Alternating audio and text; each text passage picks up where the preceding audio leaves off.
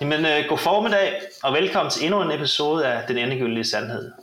I dag har vi fornøjelsen af for første gang at have en gæst med i studiet, nemlig Teis Bendiksen.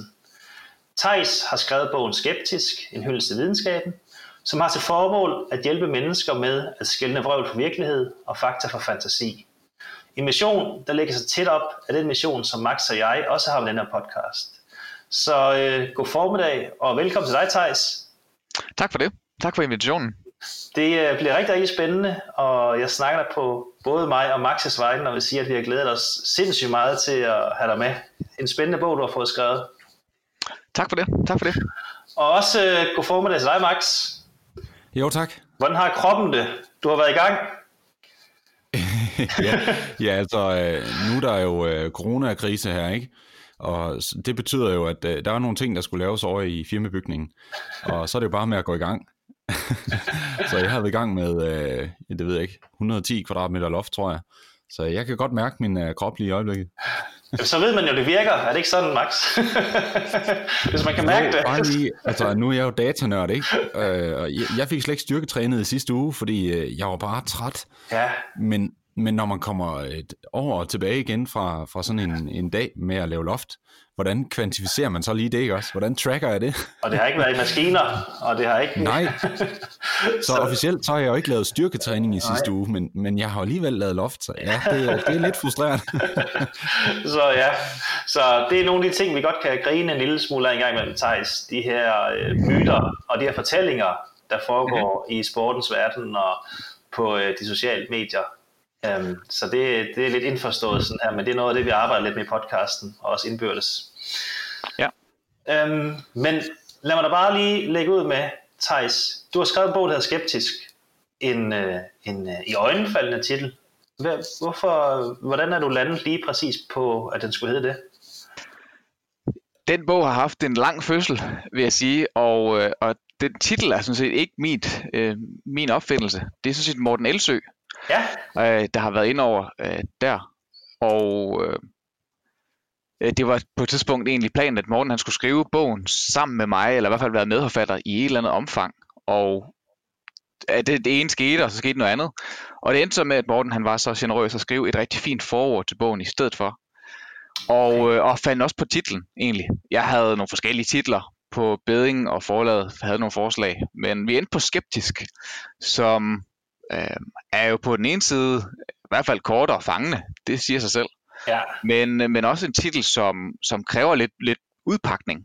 Hvad mener vi med det ord? Ja. Og, og hvad betyder ordet egentlig? Et skeptisk kan have lidt i dag i hvert fald en lidt en negativ klang, måske i nogens ører, at skeptisk bliver forbundet med øh, for for negativ afvisning af ting. Man snakker omkring vaccineskepsis eller klimaforandringsskepsis. Men det er ikke den slags, det er ikke den slags betydning. Jeg bruger ordet skeptisk her, og der er selvfølgelig kapitler i bogen omkring, hvad ordet egentlig betyder. Og Mortens øh, forord handler delvist også om, at vi gerne vil tage det her ord skeptisk tilbage til at betyde noget mere positivt og noget mere konstruktivt i virkeligheden. Fordi skepsis eller skeptisk tænkning er ikke bare en blank afvisning af, hvad man nu end, hvad man nu end ikke bryder sig om.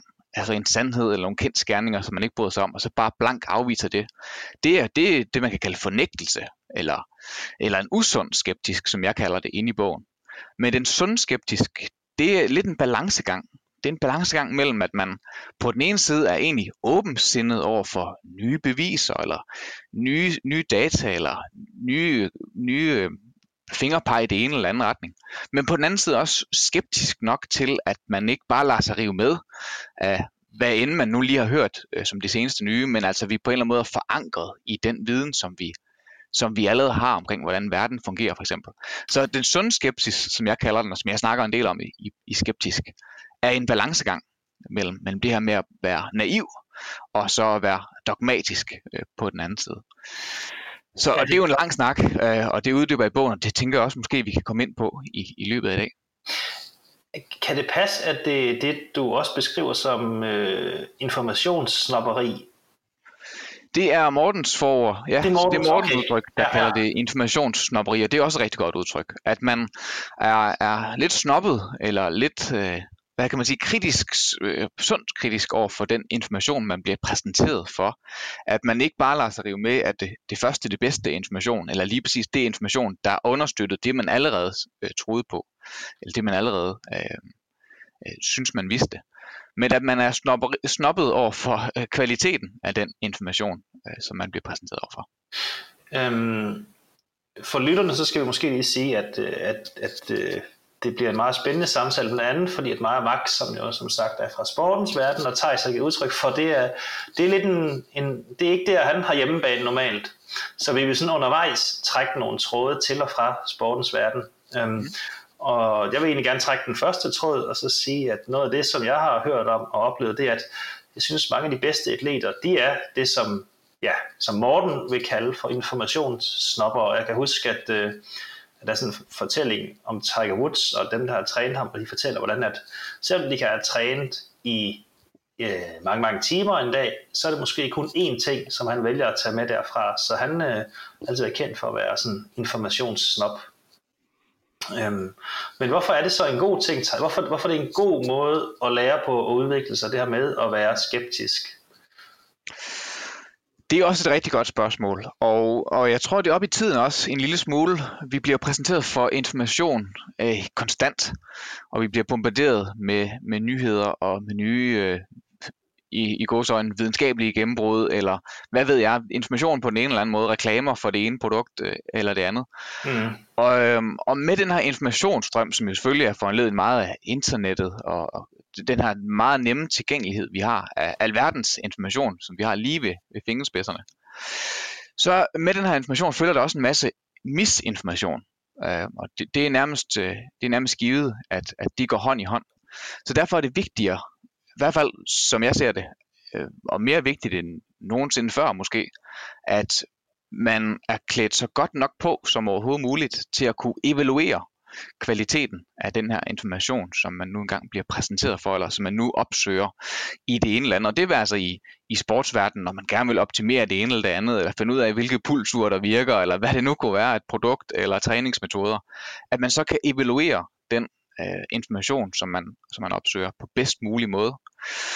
Øh, og Og det er vigtigt, at, man, at, at så mange mennesker som muligt er klædt på til det her, fordi det, det er ikke holdbart i længden, at enkeltpersoner eller måske endda organisationer kan mytepunktere eller, eller korrigere den her misinformation. Misinformationen opstår hurtigere, end, end nogen kan nå at rette. Og, og det er meget nemmere at, at finde på misinformation og udbrede det, end det er at korrigere misinformation og udbrede god information. Så derfor er det så vigtigt som muligt, eller derfor er det vigtigt, at så mange som muligt er klædt godt nok på til at kunne evaluere og være sundt skeptisk over for den slags information, som man nogle gange bliver præsenteret for. Og det er jo øh, i virkeligheden også en af baggrundene for, hvorfor vi har startet den her podcast. Det er, at vi i vores daglige virke, hvor Max arbejder med den fysiske del og arbejder med mentale, så har vi mange bekendte eller klienter, som kommer og spørger, jeg har læst det og det her, skal jeg ikke bare til at gøre det? Mm-hmm. Og Og, og der, der kan man sige, at der er så meget information tilgængelig, som du siger, og specielt inden for vores verden. Mm. Øhm, der er rigtig mange, der gerne vil optræde som sundhedsguruer i forhold til kost eller træning, eller du skal bare tænke positivt, eller hvad det nu kan være, ting og sager. Og det er jo noget af det, som vi også gerne vil hjælpe de almindelige mennesker med, det er det med at sortere i al den her information. Og, og, og, og vi, vi er ikke så meget for at, at stille ting op i... rigtig og forkert, men mere sådan lidt, jamen, hvornår vil det være anvendeligt for dig, og hvornår vil det måske være knap så anvendeligt? Og er det noget, du skal bruge tid og penge på lige nu? Ja, for Teis, nu, nu nævnte du det her med balancegangen, at det var, det var rigtig vigtigt at have en balancegang. Øh, man kan næsten kalde det at være tilpas skeptisk. Mm. Øh, er det, er, kan, kan man det? Helt sikkert. Den sunde skeptisk ja. handler også om, at man proportionerer sin tillid til en påstand ja. eller til et stykke information, alt efter kvaliteten af beviserne for den her påstand, og mængden af beviserne for den her påstand. Så, så øhm, doseringen... Så eller... Når, du, når, du siger, ja. når du siger mængden, fordi det jeg jo blandt andet oplever i øh, løbeverdenen, det er jo, at der er en udfordring omkring det her med, hvornår skal man øh, bare følge sin intuition, hvornår skal man øh, øh, bare gøre det, som øh, der er en eller anden træner, der siger, man skal gøre, fordi øh, det har virket for ham, hmm. og så videre. Øh, har du nogle, øh, nogle gode råd i forhold til, hvordan man kan navigere i, i det her? Nu er det jo ikke alle, der har adgang til en personlig træner, som Thomas øh, taler om her. Så øh, har du nogle råd til, hvordan man kan navigere i, i det her, og hvordan man finder den her balancegang her? Det er et stort spørgsmål, og øh, det, vil sige, det første, jeg vil sige, er, at den her anekdotiske bevisførelse, altså den her, den her idé omkring, at jamen, det har virket for mig, så derfor må det også virke for dig. Øh, det er i hvert fald en potentielt farlig slutning at gøre sig, øh, og som du også selv er inde på, der er jo så mange parametre, man kan rykke på, øh, og, øh, og er det, øh, kan man generalisere en træningsmetode fra en person til en anden, øh, for eksempel fra en eliteudøver, hvis din personlige træner er elite i et eller andet omfang, kan man så generalisere hans øh, eller hendes metoder til, til mere øh, kan man sige, hverdags- eller, eller hobbybrug. Øhm, så, så det er i hvert fald vigtigt at være opmærksom på, og at være forsigtig med at generalisere fra, ud fra anekdotiske fortællinger omkring, at det er sådan, sådan det virkede for mig. Øh, det er ikke altid, at vi har god indsigt i, hvad det egentlig er, der har virket for en selv. Man kan godt tro, at det er fordi, man har tænkt positivt, at man er nået til, hvor man er. For eksempel i sportsverdenen, eller hvad ved jeg, man har opnået et eller andet, og man synes måske, man har altid tænkt positivt, for eksempel. Det er i hvert fald noget, der er meget op i tiden i dag. Den her positive tænkning, det er nok noget, også I er, I er stødt på. Men det, man skal være opmærksom på, det er jo, at bare fordi man selv oplever, at det er det, man har øh, haft gavn af, så er det ikke sikkert, at for det første, at det er det, der rent faktisk har bragt en til der, hvor man er. Der kan være mange andre faktorer. Man kan have været heldig, man kan have været dygtig på andre måder, man kan have haft øh, andet med i bagagen, som man ikke selv har været opmærksom på. At det er egentlig det, der har ført en til, i hvert fald bidraget til at føre en derhen, man nu engang er. Og øh, ja, så i hvert fald at være pas, pas, øh, påpasselig over for den her slags anekdotisk bevisførelse, vil jeg være, øh, vil i hvert fald være det første af den slags råd. Det, jeg tænker, der er interessant ved det her, det er, øh, altså man kan sige, ved, inden for konditionstræningen grundlæggende, øh, der er en masse ting, vi ved, men der er også rigtig meget mere end det, som vi ikke ved. Mm-hmm. Og øh, det, det, jeg tænker, det er, hvor er den der udfordring med, hvis du nu står som, som løber og øh, skal finde ud af, hvordan du skal træne, eller som cykelrytter, eller øh, langrand, eller hvad der ellers er af konditionssportsgrene. Øh, øhm, hvad sker der så med ens mindset omkring træningens påvirkning på en, hvis man er for skeptisk? Fordi øh, det kunne man jo godt have en tendens til at være, hvis man sådan øh, rigtig dykker ned i, hvor meget ved vi, hvor meget ved vi ikke. Øh, så, så er der mange huller øh, derude. Mister man så troen på træningen? Nu er jeg jo ikke i træningsverdenen, så, så det, de råd, jeg kommer med her, skal nok tages med et, et, et lidt gran af, af, af forbehold, og måske det også mere skal være generelt i forhold til, hvad, hvad er god information, og hvad er, hvad er dårlig information, eller, eller lav kvalitetsinformation. Og som udgangspunkt, så handler det jo om at finde ud af, hvad siger videnskaben på det her område? Hvad er den, øh, hvad er den bedste videnskabelige viden, vi har omkring den her træningsform, som du nu øh, overvejer, eller hvad, hvad det nu kunne være? Så det vil være i hvert fald mit sted at starte. Hvad er den bedste information, vi har videnskabeligt øh, testet? Med den fulde bredside af både kvantitativ og kvalitativ test, som videnskaben jo består af. Og så som sagt, det vil være det første. Og så er det jo rigtigt, så, så er der mange faktorer på, på, øh, på spil. Og der skal der selvfølgelig være plads til, at man også eksperimenterer med forskellige øh, ting på sig selv. At man hører om en eller anden træningsform, og så kan man jo teste den på sig selv og være, være åben over for det, men også skeptisk og holde øje med, er det egentlig noget, der fungerer øh, for mig, og, og Og, og har den effekt, som folk de siger, det har. Må jeg lige komme med sådan en, en indskudbemærkning, som jeg ved måske risikerer at blive en, en, en meget, meget lang indskudbemærkning, fordi jeg synes, det er, jeg synes, at det er mega interessant det her, hvorfor den her anekdotiske bevisførelse, den er så, den er så tiltrækkende. Men jeg så bare tænkte på her, øhm, der bliver sagt nogle ting nu, som jeg godt kunne tænke mig, at vi lige startede med at få sat lidt flere ord på over for vores lyttere, og måske også over for mig selv. Øhm, Så øh, hvis du lige kan være klar til, at vi lige øh, hvad det, hopper tilbage på sporet, Max, når jeg nogle gange er færdig med at snakke omkring den her anekdotiske bevisførelse, jamen, som vi, vi, vi, vi tit snakker om også er til stede i løbeverdenen. Altså den bedste løber må også være ham, der ved, hvordan man skal løbe sig, og hvordan man skal træne. Øhm, mm. Men jeg kan godt tænke mig, Teis, lige hurtigt at spørge dig, videnskab, hvad er det egentlig? Altså, hvad, hvad er det? Hvornår kan man kalde det videnskab? Der er en lang filosofisk historie for at prøve at definere øh, videnskaben, og det ja. ender sjældent særlig godt. Ja. Min, min tilgang er typisk at forklare mere, hvad videnskaben egentlig gør, og hvordan den fungerer, end ja. hvad den sådan er. Ja. Og i, øh, i bund og grund, så er videnskaben jo et forsøg på at finde mønstre, eller finde sammenhænge i omgivelserne. Altså, hvad, hvad forårsager hvad, og hvad hænger sammen? Hvordan hænger verden sammen, og hvordan fungerer den? For eksempel så observerer man jo et eller andet fænomen, øh, og så spinder vi nogle række hypoteser for, hvad der kan forklare det her fænomen. Øh, og så er man nysgerrig på, hvordan og hvorledes, og, og prøver at tænke, hvordan er det det her fænomen, det kunne forklares. Derefter så sætter man sig så ud for at prøve at eksperimentere med de her forskellige hypoteser, og udelukke den ene frem for den anden. Hvad er mest sandsynligt i den her kontekst, i, den her, i det her eksperiment, eller i den her observation, som man nu sætter sig for at, at gøre?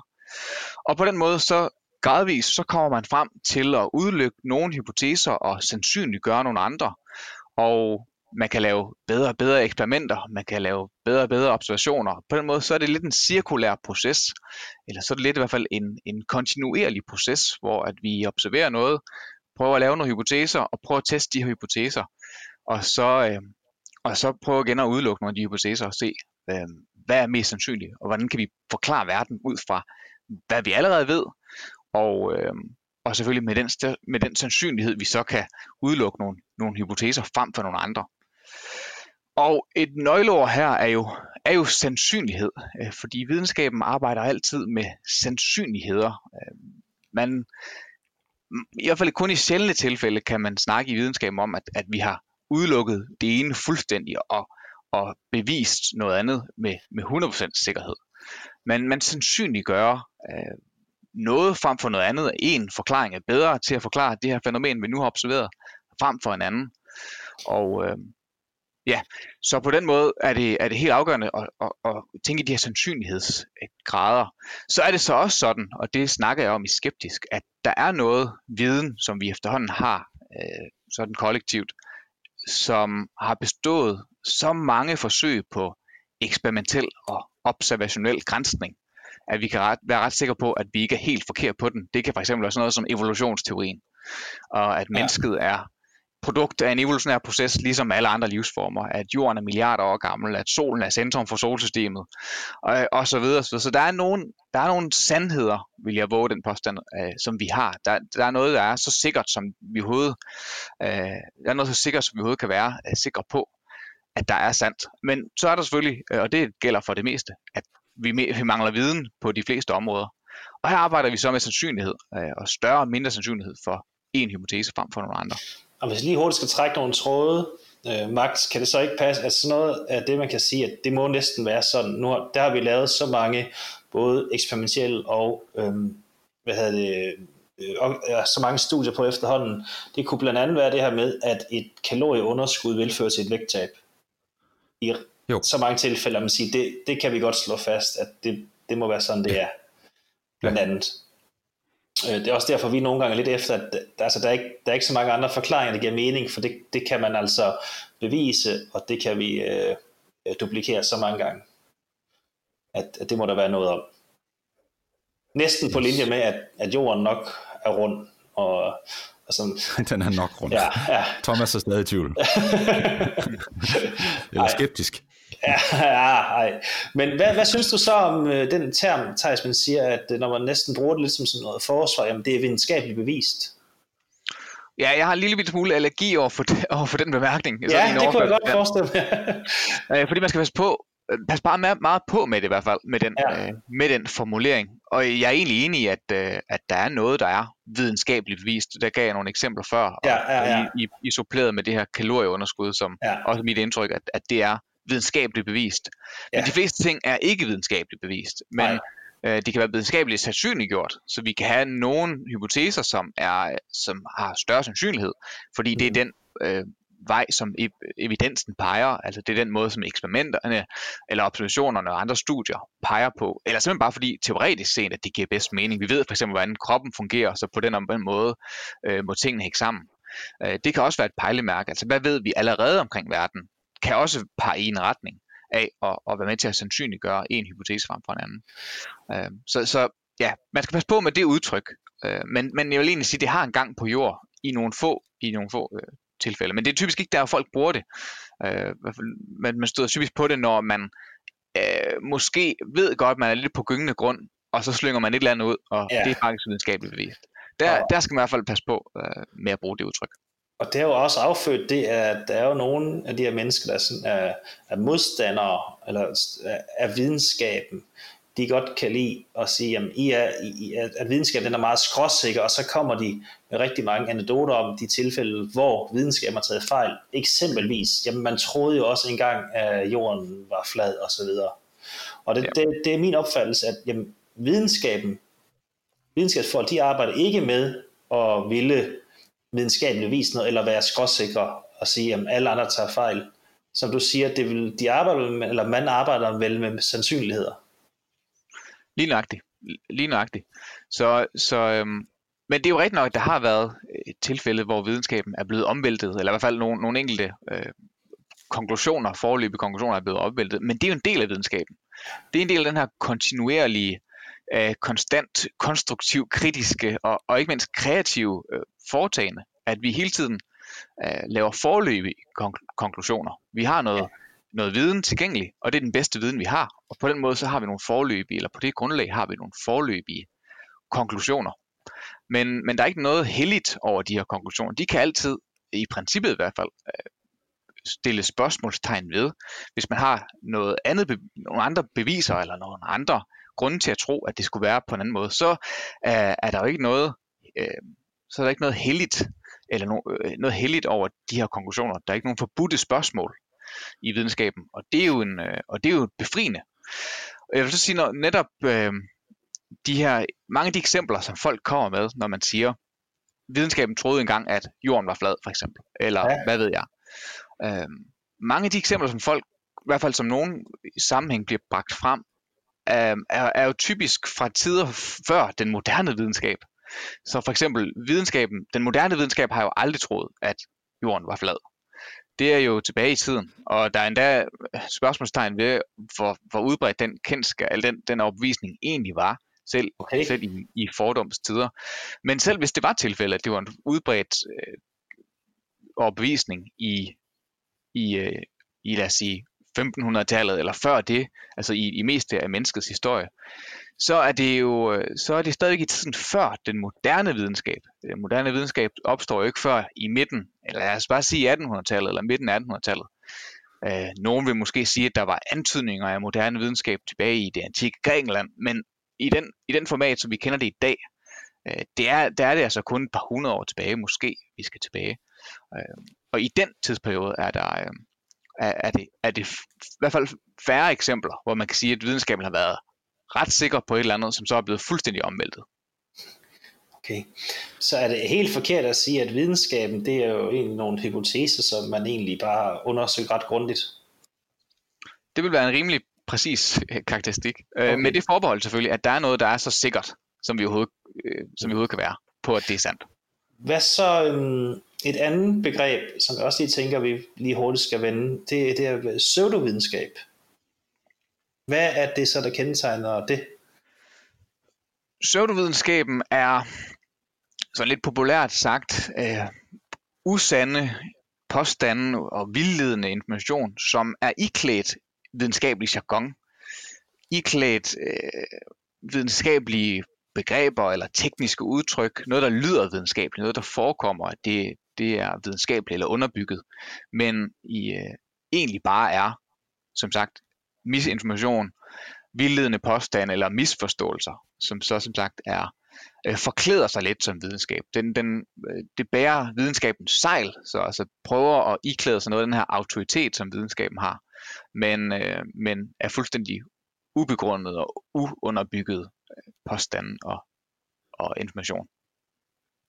Og det er jo det, som det er jo, det er jo meget, meget, meget udbredt blandt andet sådan i kostens verden, og nu har du jo så arbejdet en del med Morten Elsøe her, men det her, når man snakker om noget, der booster et eller andet, eller detox, eller, altså de her, hvor man bruger nogle ord, som ja. lyder lidt videnskabeligt, men som faktisk betyder ingenting, eller man har meget, meget svært ved at forklare, hvad det egentlig betyder.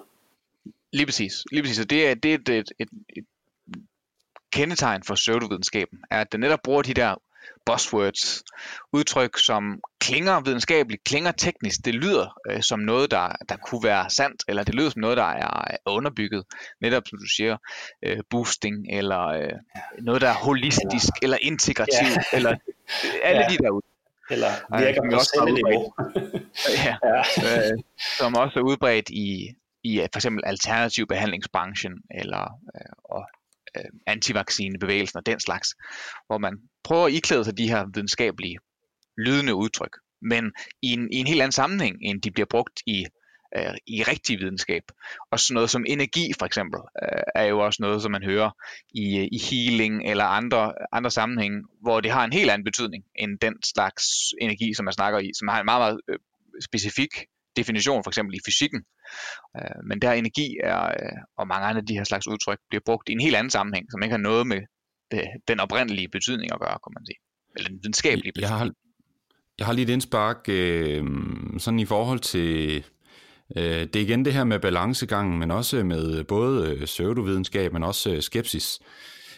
Altså, øh, kunne der være forskel på den optimale mængde skepsis, øh, hvis man kan sige det på den måde, og det samme også med, hvor meget man øh, bruger pseudovidenskab, øh, hvis man kan sige det på den måde. Øh, her tænker jeg blandt andet på placeboeffekten. Øh, altså, hvad har det af effekt, at man rent faktisk bare tror på, at øh, den her behandlingsform, den virker, eller øh, at det her træningsprogram er verdens bedste træningsprogram. Øh, også måske, selvom der er begrænset videnskabelig øh, evidens for, at øh, det skulle være den rigtige måde at gøre det på. Øh, kan der være forskel, for eksempel fra en træner og så til en udøver i den her forbindelse? Nu ved jeg ikke, om det er Thomas eller Teis, der har lyst til at byde ind her. Det kunne være, at Thomas skulle prøve at tage den. Ja, ja, ja jamen, nej, men, nej, men det, det er rigtigt nok. Øhm, lige da du siger det, der tænker jeg noget med effekt over tid blandt andet.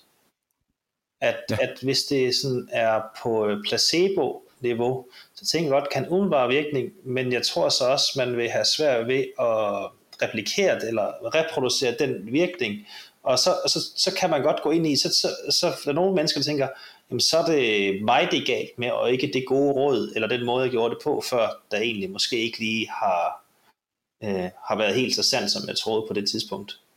Øh, jeg ved ikke, om placeboeffekt, den kan virke mange gange over tid, for det er vel også noget af det, der sådan, øh, kendetegner det, som øh, Teis nok vil kalde god forskning. Det er, at man kan, hvad er det, reproducere studierne og effekterne. Ja, lige præcis, lige præcis. Og placeboen bunder egentlig i, i bund og grund i forventning om, at et eller andet har en virkning. Og det er jo så især i en, i en medicinsk sammenhæng, man har testet de her ting.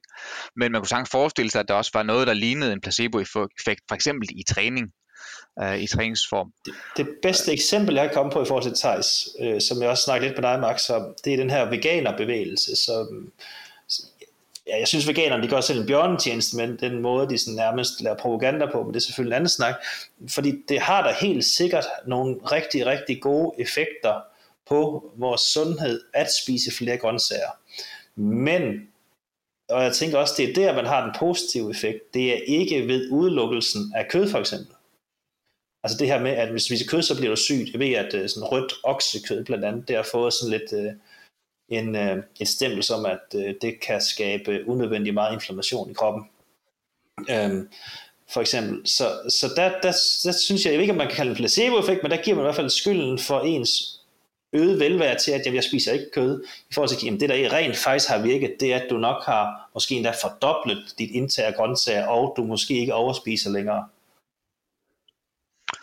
Ja, og der er vi lidt tilbage til det, jeg nævnte i begyndelsen, at selvom man i forhold til den her anekdotiske bevisførelse, man ikke altid har indsigt i, hvorfor det er, at man for eksempel har øget velvære, fordi man har omlagt sin kost eksempelvis. Det kan skyldes andre ting, end, end, end det man tror, det, det gør. Men, men jeg skal ikke, jeg skal ikke kloge ud i kost her overhovedet, det, det er jeres métier. Men, men i forhold til placeboeffekten og... er det i hvert fald sådan, at som sagt, den bunder i forventningen om, at man har en virkning af et eller andet, man gør, eller et eller andet, man, en eller anden behandling, for eksempel, man modtager. Og, og derfor er den selvfølgelig meget individuel fra person til person, og derfor kan den være svær at, at reproducere og, og, og replikere sådan uh, internt i, i, en, i en gruppe af mennesker. Ja. Um... Så for at samle op på det, hvad, så er der ikke nogen uh, forskel på optimal mængde skepsis, eller hvad tænker I? For at finde tilbage til, til, til spørgsmålet her. Det er en, en virkelig svær diskussion i forhold til, hvor, hvor meget skeptisk, øh, meget sund skeptisk har at, at skulle spille for eksempel i placeboeffekten. Øh, fordi hvis, hvis man tænker for eksempel, at en, en øget skeptisk tænkning kunne, kunne måske dæmpe noget placeboeffekt, hvis det er det, du tænker på, at for eksempel en alternativ behandling, hvis man ja, så synes, at, eksempelvis, ja. at, hvis, at, at, at en skeptisk eller en øget skepsis over for en eller anden behandlingsform kan dæmpe en placeboeffekt. Man har faktisk prøvet at undersøge de her ting, det er så især i forhold til alternativ behandling, hvor man har prøvet at give placeboer øh, til folk, og, og man også fortæller dem, at det er en placebo. Man fortæller, at det her det er en inaktiv behandling, men indgyder så folk med den forventning om, at det kan en virke. Man siger, det her det er en kalktablet, der er ikke noget aktivt stof i, men vi oplever, at folk, eller nogle folk, får en effekt af den her, for eksempel med smertestilling eller, eller andet, hvad nu man er ude på test. Og man finder faktisk stadigvæk, i hvert fald i nogle studier, finder faktisk stadig en, en placeboeffekt i de her studier. Så der er noget, der tyder på, at placeboen ikke fuldstændig i hvert fald hængsler på, at, at modtageren eller klienten er vidne om, at det er en placebo eller ej. Og det er jo super interessant, for det åbner jo op for... Det er det, man, at man kalder kan... åben placebo, ikke? Lige præcis, åben placebo. Ja. Så det, det åbner op for, at man kan bruge placeboeffekten på en mere... På, for det første bredere og bruge dem oftere, og, og bruge dem på mere etisk vis. For det er jo problemet med, med placeboeffekten, er at, hvordan bruger vi den etisk, når, hvis den nu afhænger af, at man på en eller anden måde skal vildlede sin klient, eller i hvert fald skal... skal øh, kun skal fortælle halvdelen, altså en halv sandhed omkring, hvad det egentlig er for et stof, man giver. Men, men hvis man kan lave åben placeboer, hvis de har en effekt, er det jo, er det jo vigtigt. Og det betyder jo også, at man så, for eksempel, øh, når man giver en, en aktiv behandling, kan man jo også godt tale placeboeffekten op. Der er også placeboeffekter i behandlinger, der rent faktisk har en effekt, eller træningsformer, eller hvad det nu kunne være, vi snakker om, der, hvad det er for en kontekst. Øhm, placeboeffekten er jo ikke kun i pseudovidenskabelige øh, metoder. De, der er også placeboeffekter i, i alle andre behandlinger, så længe at klienten, eller modtageren af det, øh, eller udøveren, har en forventning om, at det virker, så er der også placeboeffekten der. Jeg har et øh, problem med det, og det er, at hvis man har haft en gavnlig virkning af et eller andet, som man nok højst sandsynligt vil kunne tilskrive placeboeffekten, at man så får øh, det placeret i en kasse som, det her det virker, det er bare rigtigt. Hvis man så begynder at få lidt dårlige resultater, man lidt siger sig blind på, at men det her det ved jeg virker, det har virket en gang, så det virker for altid. Så det kan vi ikke røre ved. Så man begynder at rode ved alt muligt andet, som egentlig måske er rigtig godt for dig, og man slet ikke er skeptisk. Og det kunne måske også være det, der jeg lige har prøvet en eller to gange, at, øh, at, at det er måske det, som måske ikke er helt rigtigt, så man begynder at pille ved alle mulige ting, øh, og bliver i tvivl om de ting, i stedet for et eller andet, som højst sandsynligt kan tilskrives en placeboeffekt. Um, ja. Og vi er lidt tilbage igen ved den her anekdotisk bevisførelse, så bare i sig selv, at man skal være sundt skeptisk også over for de ting, man selv prøver af, hvis man prøver nogle forskellige ting af på den ene eller anden måde. Jeg kan, jeg kan komme med et eksempel. For eksempel en målmand, som har stået en god kamp, og han eller hun så bagefter siger, jamen det var fordi, at øh, hver gang, øh, lad os sige det var håndbold, øh, øh, at hver gang øh, de havde scoret på mig, så kunne jeg bare glemme det i næste angreb, så kunne jeg bare nulstille. Mm-hmm. For det første, så, så, så kan man ikke altid huske, hvad der skete i løbet af sådan en kamp. Øh, det, ja. øhm, og for det andet, så tror jeg måske også, at, at det, det er en umulig opgave for stillet. Fordi selvfølgelig så glemmer du da ikke det, der er sket for tre sekunder siden. Hmm. Og hvis man så står også så meget inde i sit hoved, fuck, jeg kan huske det, der skete. De scorede på mig for tre sekunder. Jeg kan huske det. Jeg skal bare have det her slettet, ellers kan jeg ikke stå en god kamp, fordi man har fået det her med at kunne glemme, at der lige er scoret på en. Det har man fået placeret i en kasse, om det er det, der skal til, for at jeg kan spille godt. Mm-hmm. Og det er jo en, det er jo en komplet umulig opgave. Men så er man så meget i sit hoved og ved sig selv, så meget om, at der er et eller andet galt med mig. Jeg gør det her forkert. Det kan ikke lade sig gøre, det her. Mm-hmm. Og det er jo så, øh, ja... Det, det, er, det er noget, jeg har oplevet, og, og nogen, der helt sikkert har sagt i en god mening, du skal bare videre, du skal bare glemme, at der er scoret.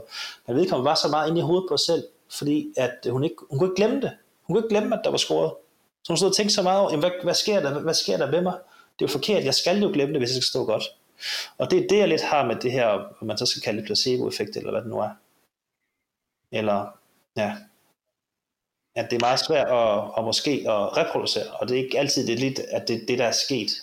Helt sikkert. At placeboeffekten kan stå i vejen, eller kan på en eller anden måde skygge for, hvad der egentlig lå til grund for, at du spillede en god eller en dårlig kamp, for eksempel. Ja. Man forveksler sammenhæng med årsag. Det er også en, en af de faldgrupper, ja. Vi har i den menneskelige psykologi. At vi har en tendens til at, at se, når der er en sammenhæng mellem to ting, at det så også... det ene må have forårsaget det andet. Så for eksempel når, med målmanden, du tænker på der, eller som du snakkede om, at øh, jamen det var, jeg spillede en god kamp, fordi at jeg glemte, eller nulstillede, ja. Hvert angreb, eller hver, hver spilpassage. Øh, ja. Og, øh, og så, så øh, spiller man så en god kamp tilfældigvis i den kamp, hvor man begyndte at gøre det, og så forveksler man øh, den her sammenhæng, at det var der, man begyndte på det her, øh, den her nulstilling af... Øh, af sin ja. Tænkning eller sin hukommelse, og så forveksler man det som en årsag til, at man så spillede en god kamp. Og det er jo det, det er potentielt ret farligt, at man forveksler sammenhæng med årsag, fordi som du også er inde på, der kan være mange andre ting, der, der kan spille ind på, at man spillede en god eller en dårlig kamp, og det kan også være tilfældigheder, det kan være en god eller en dårlig modstander. Der er så ja. Mange variabler, som ikke er udelukket, og, øh, og derfor kan det være en farlig faldgruppe at falde i. Og, og, og vi ser det rigtig, rigtig meget i golfverdenen, også det jeg talte med, at der arbejder meget med svingtanker. Altså nogle tanker, man skal i hovedet, det man svinger øh, golfkøllen. Og der er der mange golfspillere, der har tendens til sådan lidt det her med, nu slår jeg dårligt svag, så virker det her absolut ikke. Øhm, mm-hmm. Men du, der, der er jo ikke én tanke, der kan gøre, at du kan øh, præstere på dit højeste niveau hver eneste gang.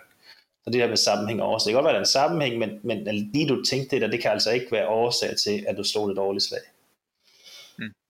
Øhm, men, men sammenhæng og årsag, det er en af den kategori, som du kalder logiske fejlslutninger, er det ikke rigtigt? Jo. Og kan øh, du hurtigt beskrive, ja. hvad, hvad det er, en logisk fejlslutning? Ja, øh, jeg kalder lidt forskellige ting i bogen, øh, og som udgangspunkt er det sådan, at i den, den menneskelige tænkning i psykologien er egentlig bygget op omkring en, en række, hvad man kunne kalde smutveje til viden eller mentale tommelfingerregler. Så vi har nogle, øh, nogle smutveje til viden i vores tænkning, som for det meste hjælper os til at navigere og komme godt igennem øh, hverdagen. Det hjælper os til, at vi ikke skal, når vi står i en, ny, øh, vi står i en situation, at vi så hele tiden tager alle indtryk med ind og skal bearbejde dem. Øh, det, er meget, det vil være kognitivt krævende, og, og vi har en kognitiv øh, kapacitet, der er begrænset. Så derfor så er den menneskelige psykologi bygget op omkring nogle tommelfingerregler.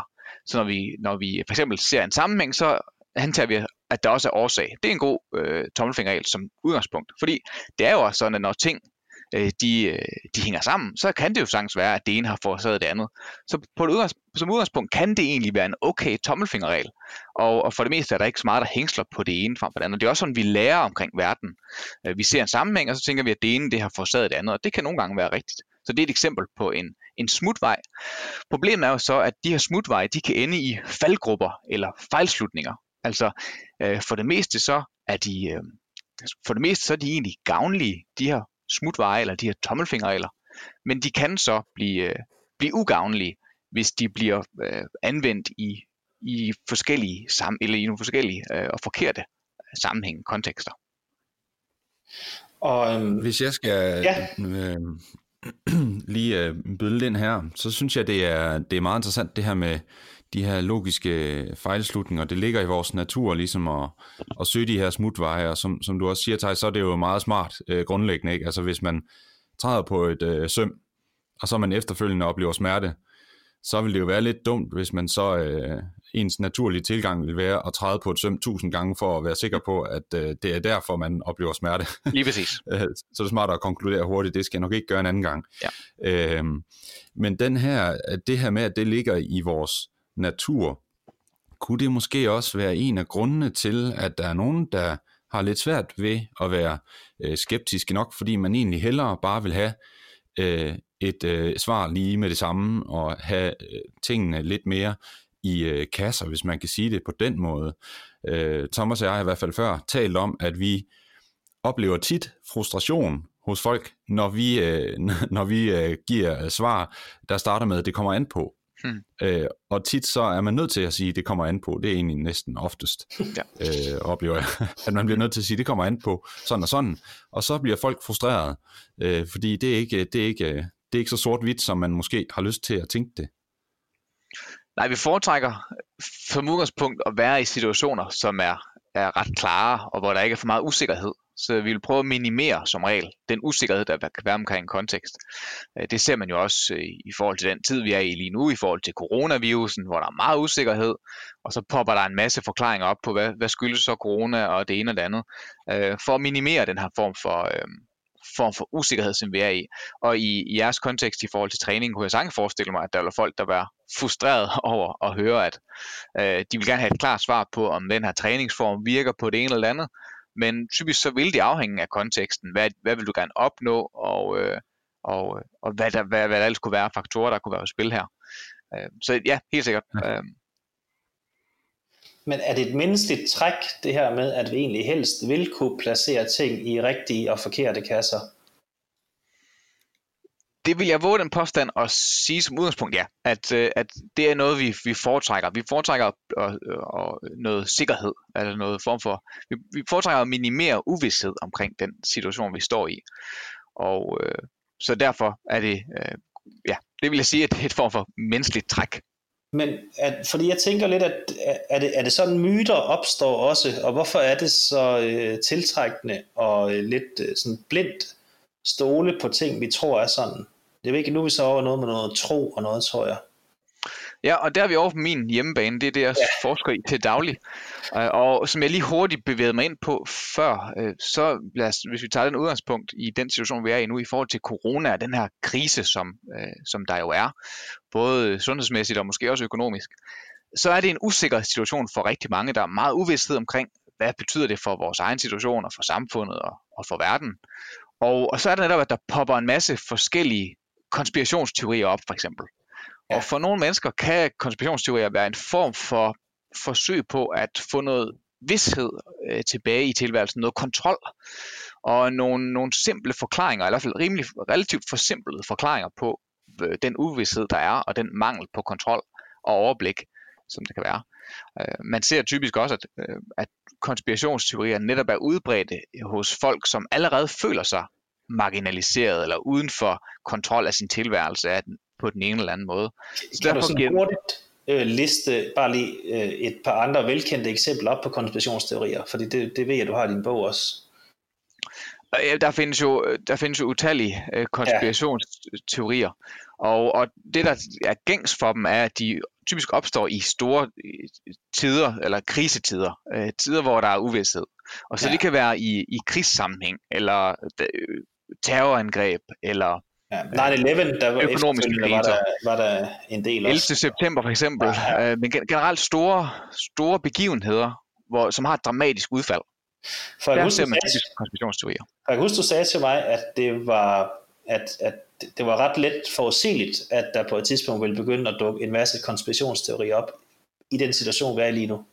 Lige netop af den årsag, at det er de her store, dramatiske begivenheder, som, som giver god bund for konspirationsteorier. Ikke dermed sagt, at konspirationsteorier ikke også eksisterer øh, uden for krisetider, men det er især i, de her, i, i den slags tider, hvor der er krig eller som sagt terrorangreb, hvor der er meget uvished, hvor de øh, som gøder grunden, kan man sige, for konspiratorisk tænkning. Netop fordi, og det er ikke den eneste forklaring, men det, fordi konspirationsteorier kan være en måde at genetablere noget kontrol eller noget, noget vished omkring tilværelsen.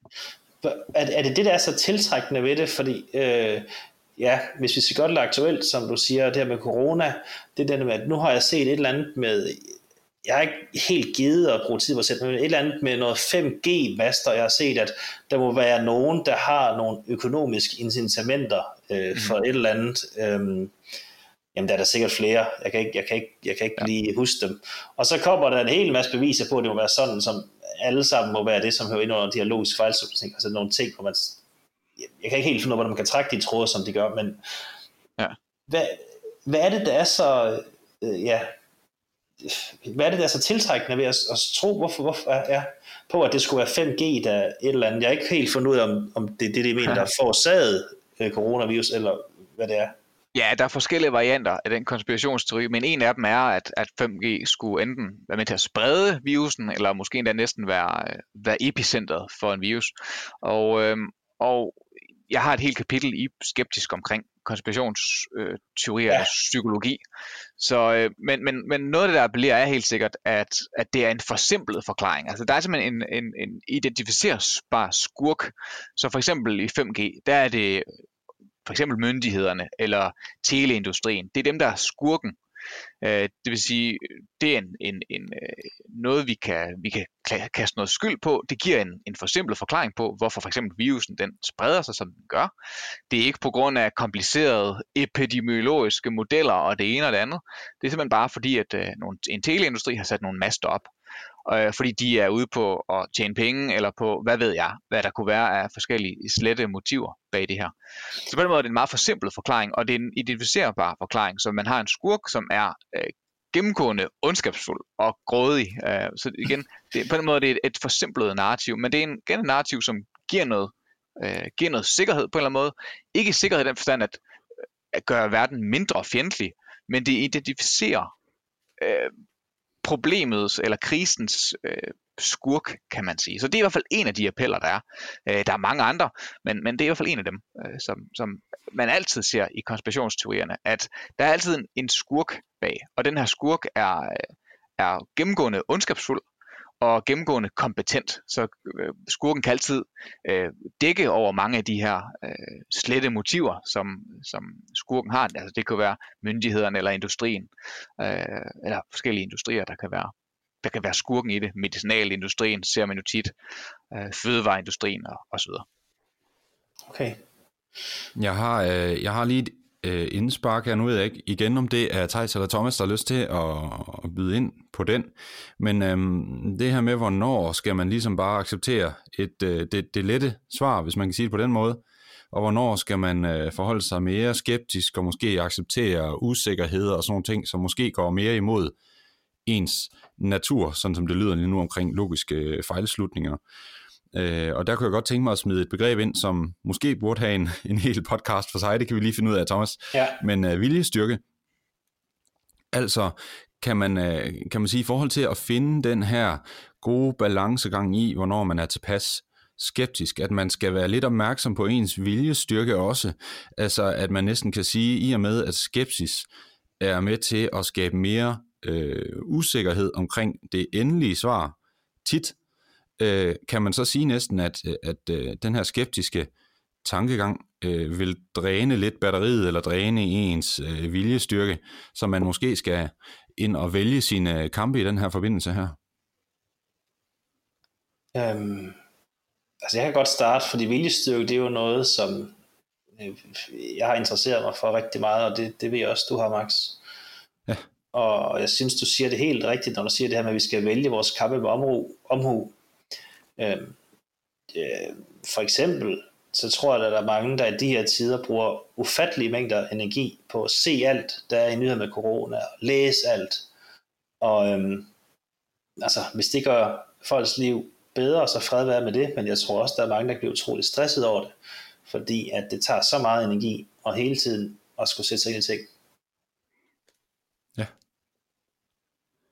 jeg ved ikke, Theis, har du øh...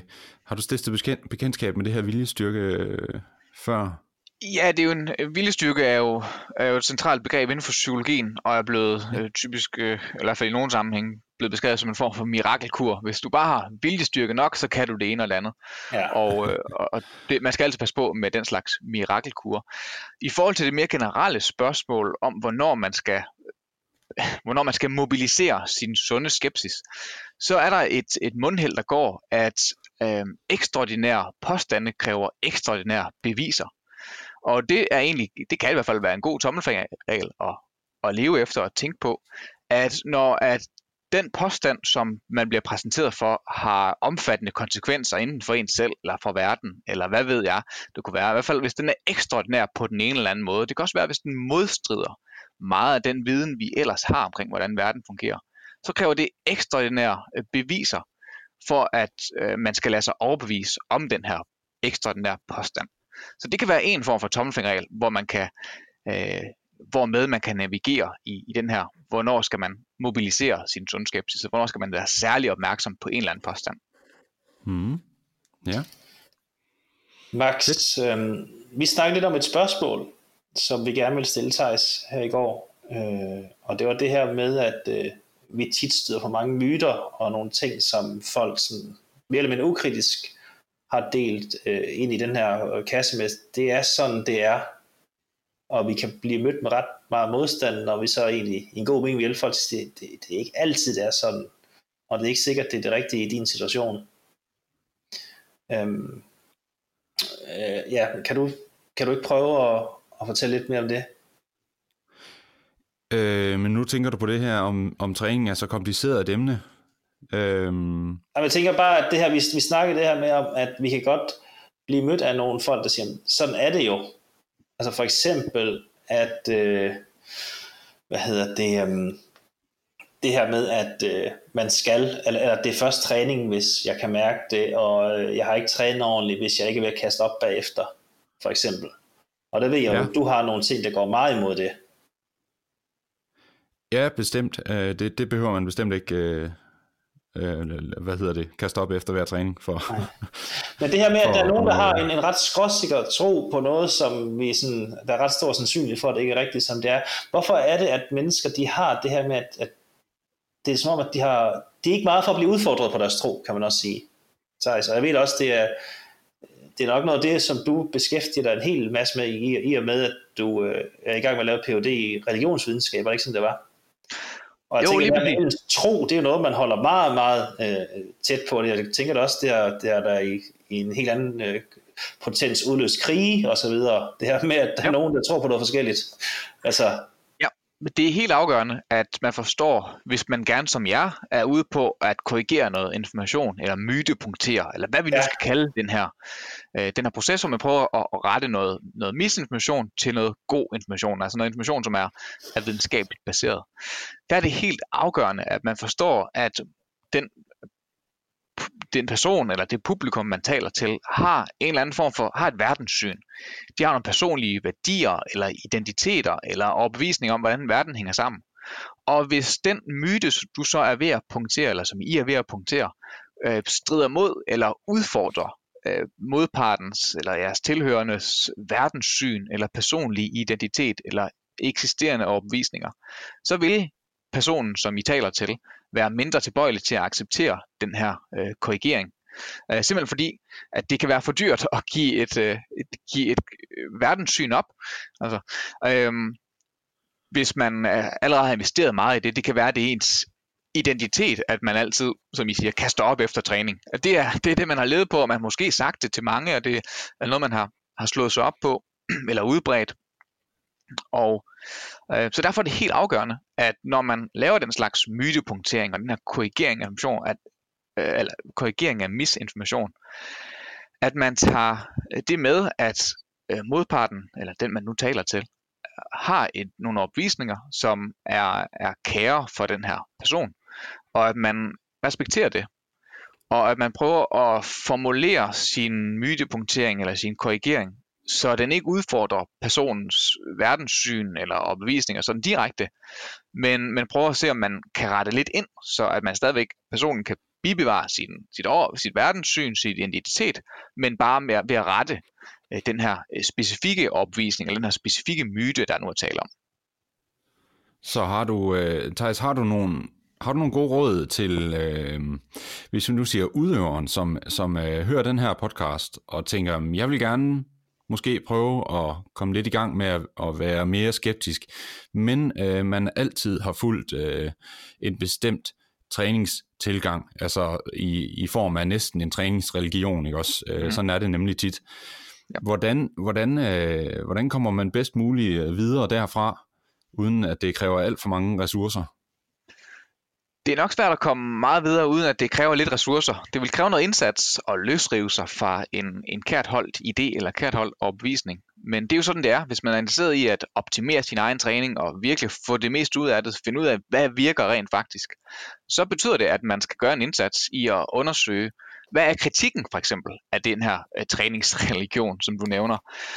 Uh, hvad siger andre? Hvor, hvordan, hvad er det for en kritik, som uh, er... Uh, den bunder i, hvis, hvis der er noget kritik af den her. Øh, hvad, hvad siger folk, der ikke virker? Og hvad er alternativerne? Og, og den slags spørgsmål. Øh. Og så lyt, lyt til podcasts som den her, som, hvor man øh, og andre, måske, hvis der er den slags, øh, netop som prøver at evaluere og prøver at sortere i, hvad virker egentlig, og hvad virker ikke? Og hvad siger videnskaben til den her øh, træningsform frem for en anden? Men det er vel også et eller andet med, at man egentlig øh, ikke er bange for at sige, at man har taget fejl, og man på et tidspunkt troede på et eller andet, men at øh, det kan jeg godt se, det er måske ikke øh, helt rigtigt, det jeg troede engang. Det er helt afgørende, at man øh, er villig til at indrømme, at man har, man har begået en fejl, og det kan være sværere og sværere, jo mere man har involveret sig i en eller anden form for træningsreligion, eller hvad det nu kunne være.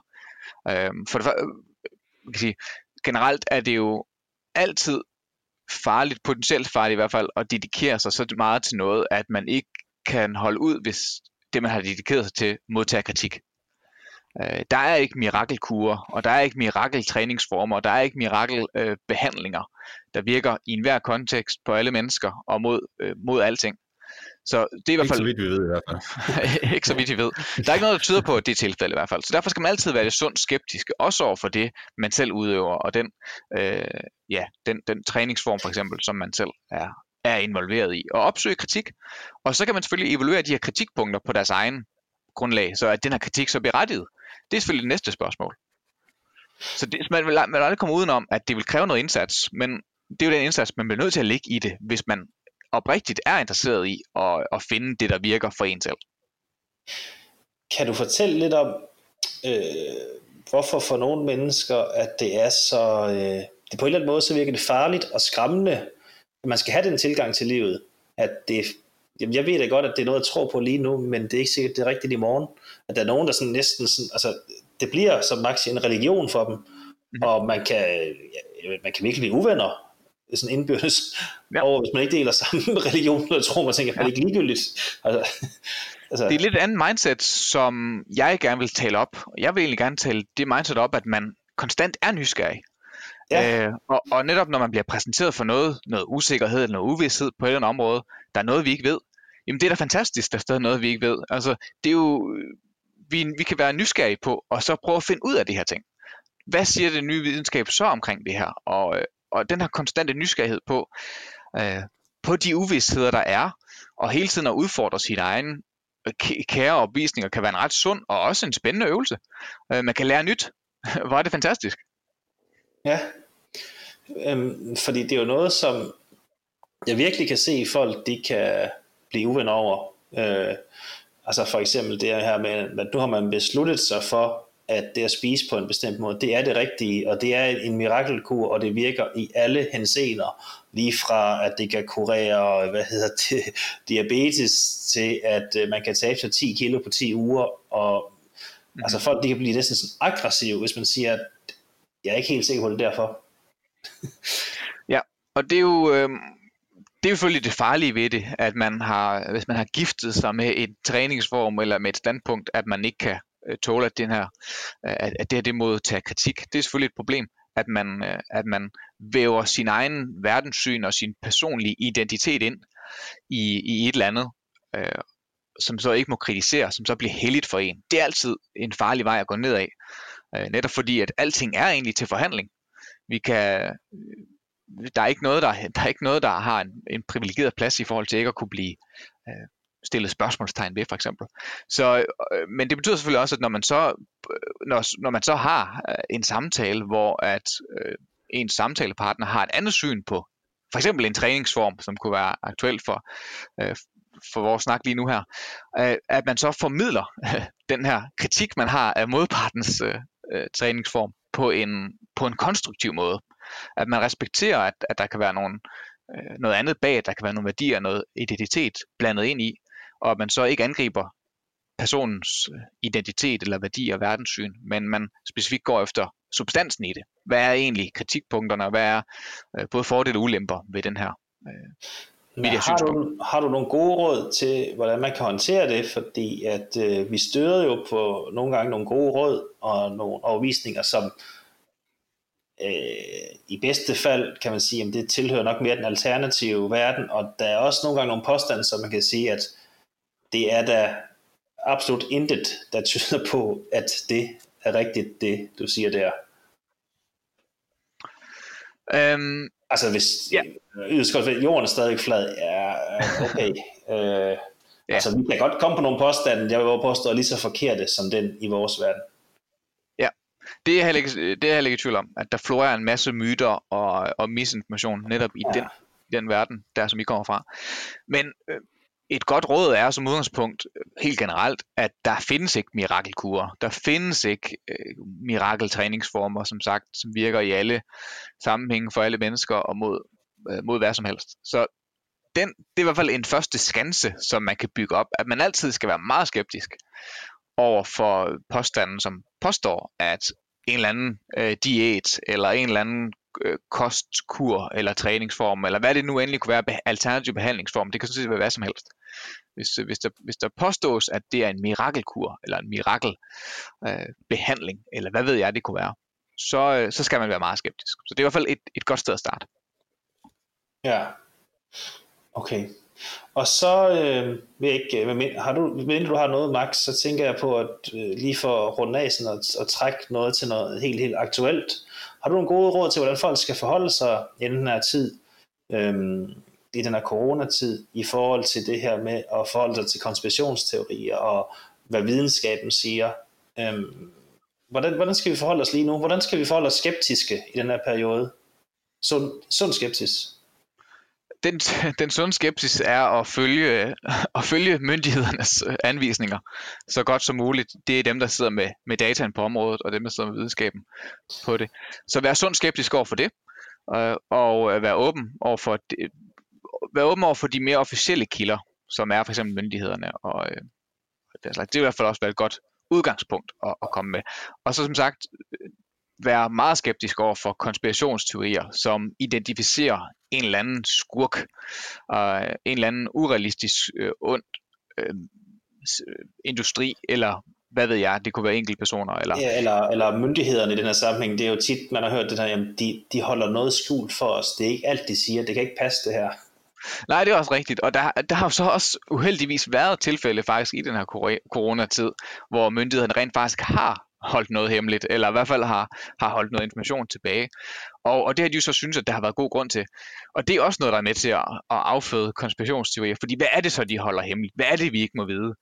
Ja. Så der er den her forbudte viden, der er, noget, der er noget appellerende ved det, noget attraktivt ved noget forbudt viden. Men vær altid skeptisk over for de her store...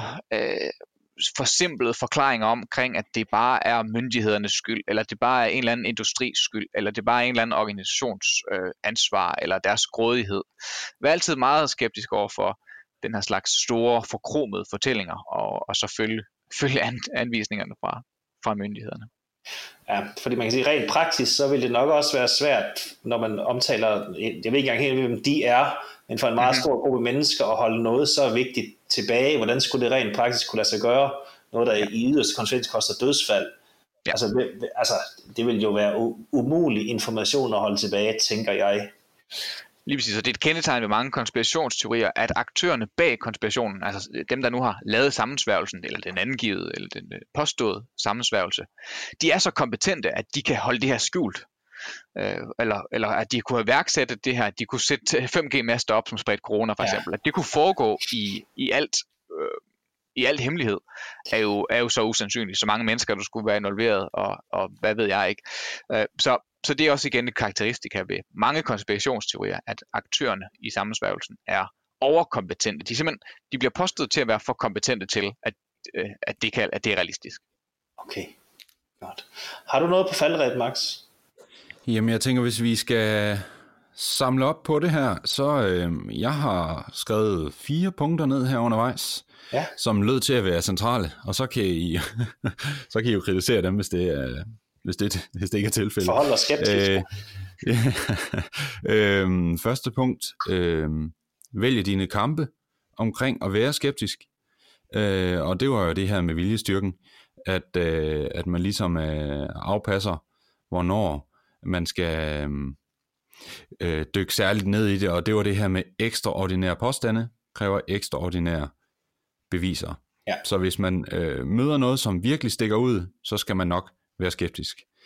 Hvis man gerne vil starte med at øh, komme lidt i gang med det her med at være skeptisk omkring en øh, træningstilgang, øh, det er i forhold til næste punkt her, så kunne der være et øh, råd, som var at søge modbeviser omkring den tilgang eller det emne, som man, øh, som man er interesseret i, og som man, den her træningstilgang, man måske har fulgt.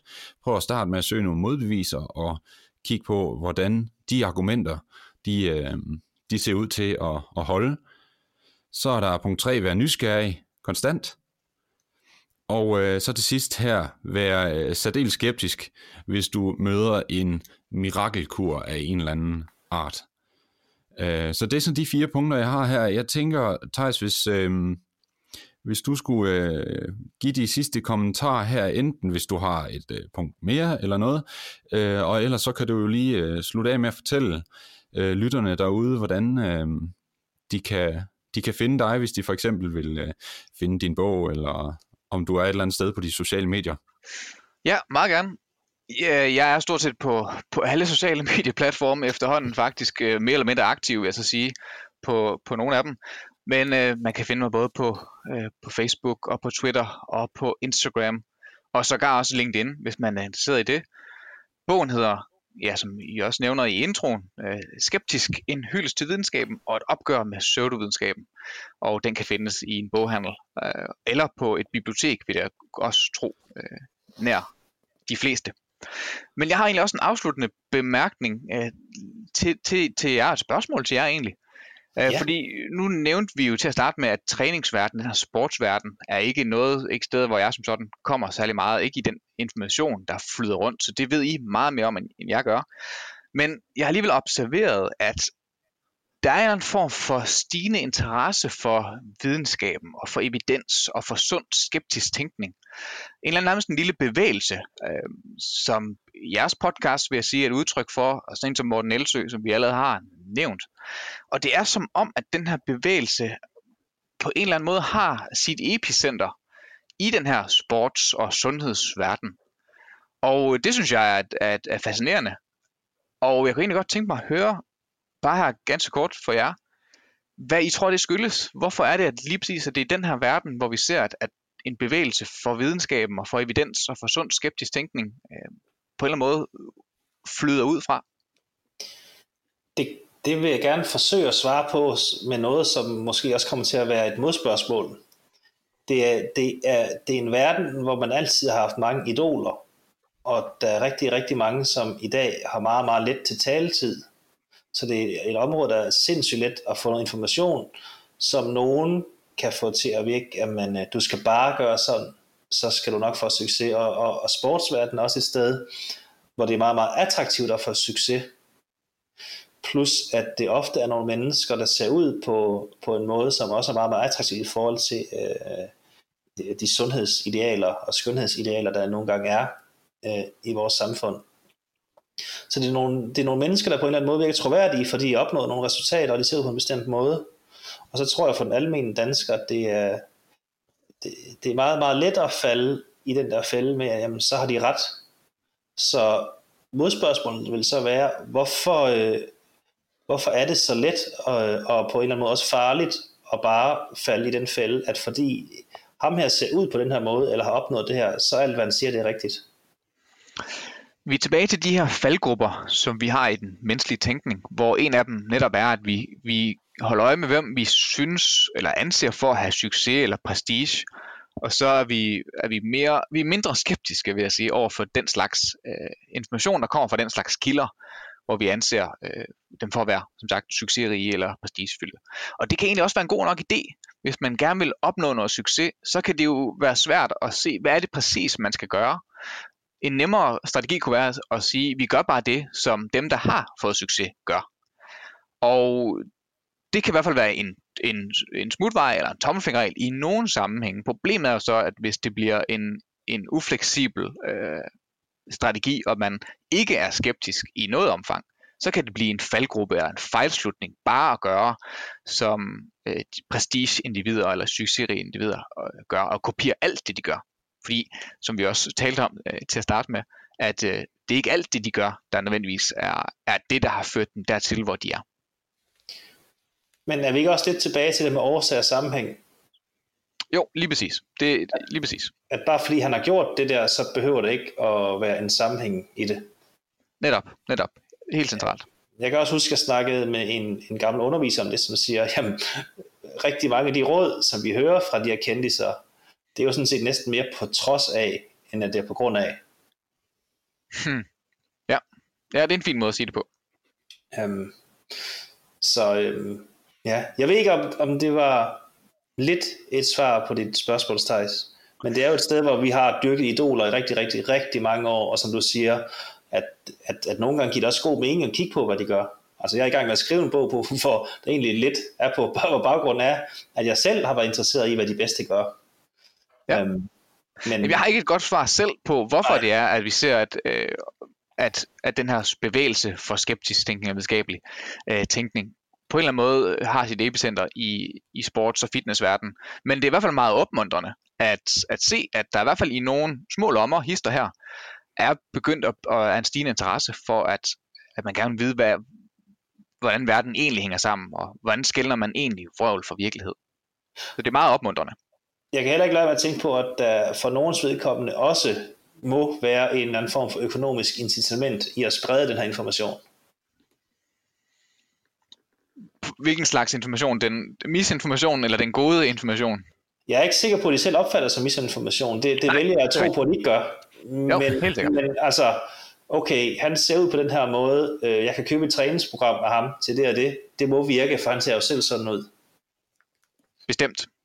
Bestemt. Øhm, og, og man kan sige, altså, i, altså ja, i bedste fald, så er det, så det spilder penge.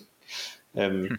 Men det ser, ser vi også nogen, der kommer mere til skade, er det egentlig. Og, men det er, ja, det er en længere snak, men jeg kan ikke lade, helt lade være med at tænke over, at der må være en form for noget økonomisk incitament en gang imellem i den her sportsverden, øhm, for at, og ligesom at sprede den information, og jeg håber, det er en god mening. Det må vi gå ud fra, at det er.